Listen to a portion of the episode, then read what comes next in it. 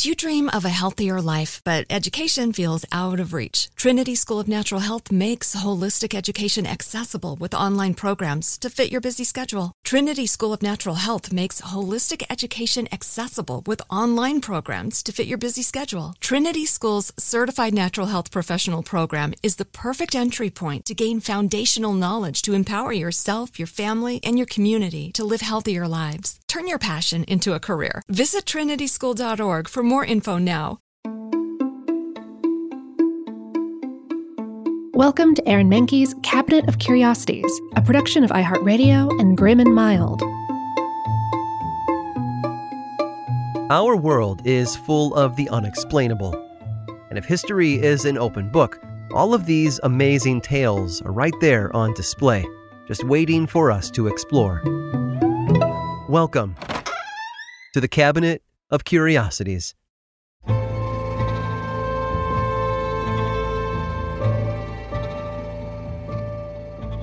Sometimes we need a career change. Doing the same job, working for the same boss every day for a number of years can get tiresome, especially if that boss doesn't have our best interests at heart. We get burned out, and the job we've loved all that time no longer fulfills us the way it used to. Except Belgium's Sisters of the Order of Poor Clare did love their job.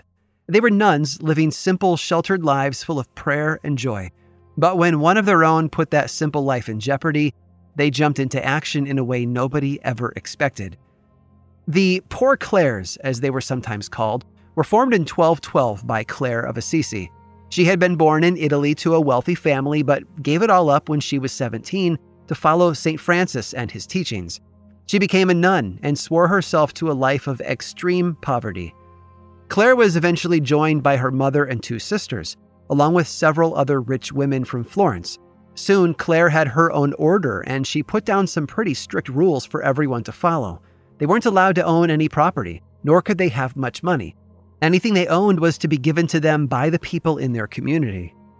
Now, over the years, the Poor Clares grew in number and spread out across Europe and the Americas, including Belgium.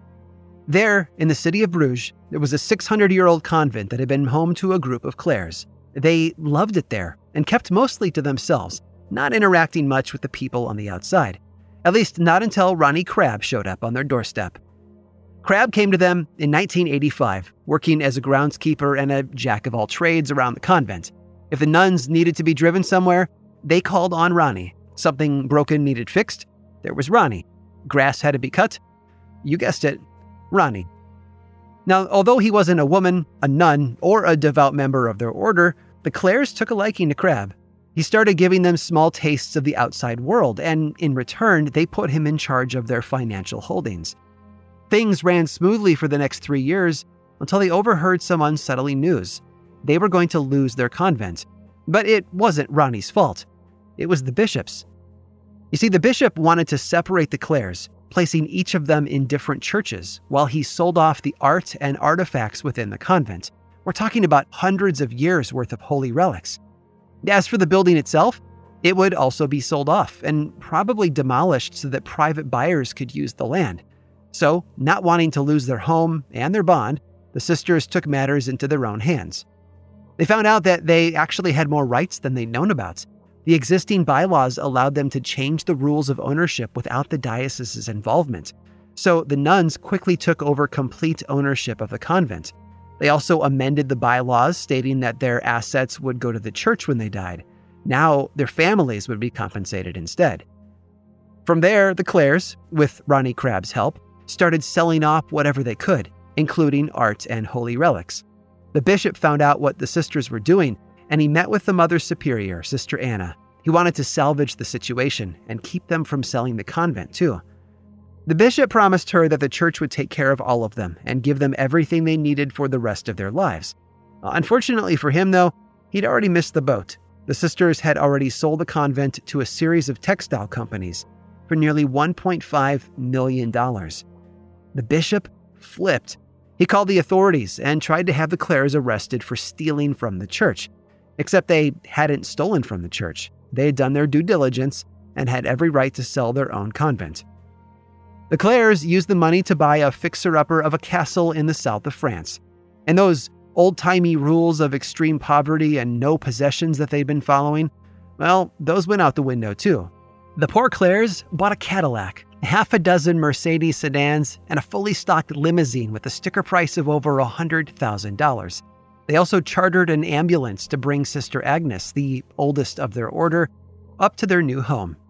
Once they reached the castle, the sisters dropped some more cash on 11 racehorses and lived out the next several weeks in the lap of luxury. Well, sort of. You see, the castle didn't have heat or running water, and Ronnie Crabbe turned out to be not such a great friend after all. While the sisters had been selling off church property, he was pocketing millions of dollars for himself. Crabbe was eventually arrested, spending over a month in prison as he awaited his trial until he was mysteriously released. The charges, you see, had been dropped. The sale of the convent was also voided, and the church regained control of everything. And as for the Clares, they were rewarded with a permanent stay in a retirement home for the rest of their lives. Things might not have ended the way they'd hoped, but the poor Clares did pull off an Ocean's Eleven style heist of their own convent from right under the bishop's nose, at least for a while. And through it all, they'd done what any sister would have done they kept the faith.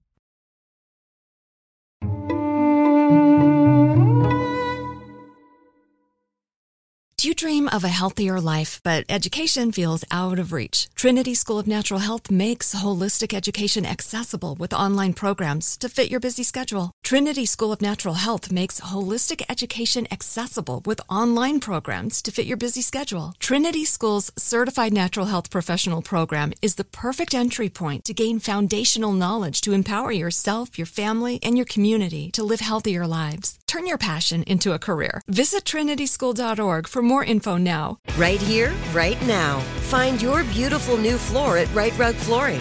Choose from thousands of in stock styles, ready for next day installation, and all backed by the right price guarantee. Visit riterug.com. That's R I T E R U G.com today to schedule a free in home estimate or to find a location near you. 24 month financing is available with approved credit. For 90 years, we've been right here, right now.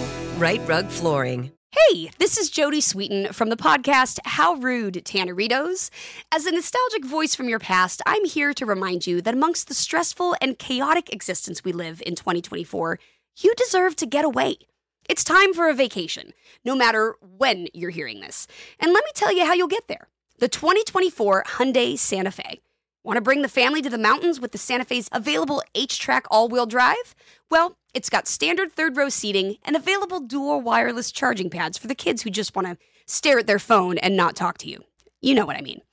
Visit HyundaiUSA.com or call 562-314-4603 for more details.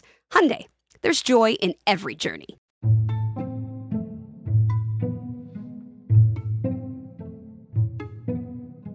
It seems like there's a medicine for everything these days.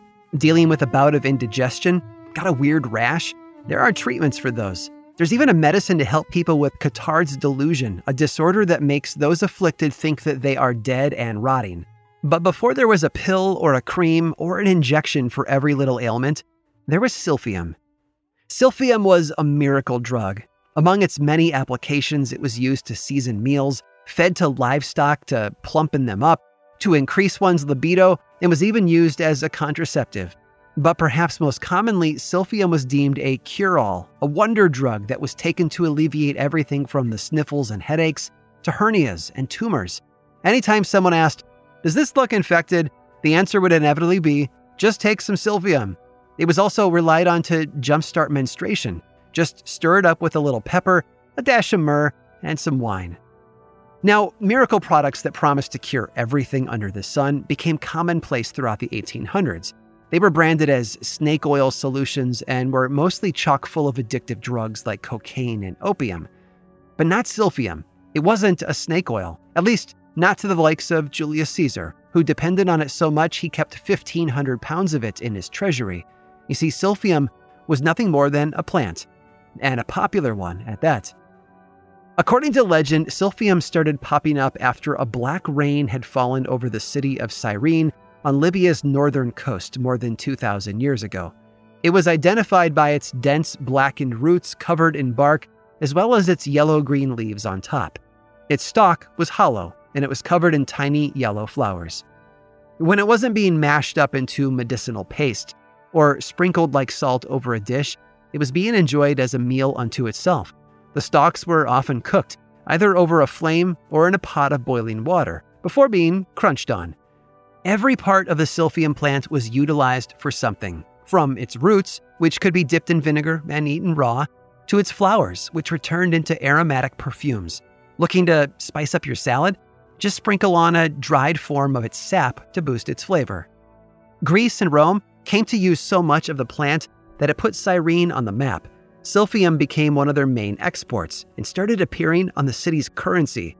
It was literally worth its weight in gold. But of course, when someone in power gets a taste of something good, they want to control it for themselves. Folks like Emperor Augustus of Rome. He ordered that every last plant, seed, and byproduct be sent to him as tribute. But still, its use continued to spread. Writers and singers waxed poetic about it, and its name appeared in various written works. Pliny the Elder wrote about it a lot in his 10 volume Naturalis Historia. So, what happened to all that silphium? Well, the long story short is it's extinct. But the reasons why are numerous.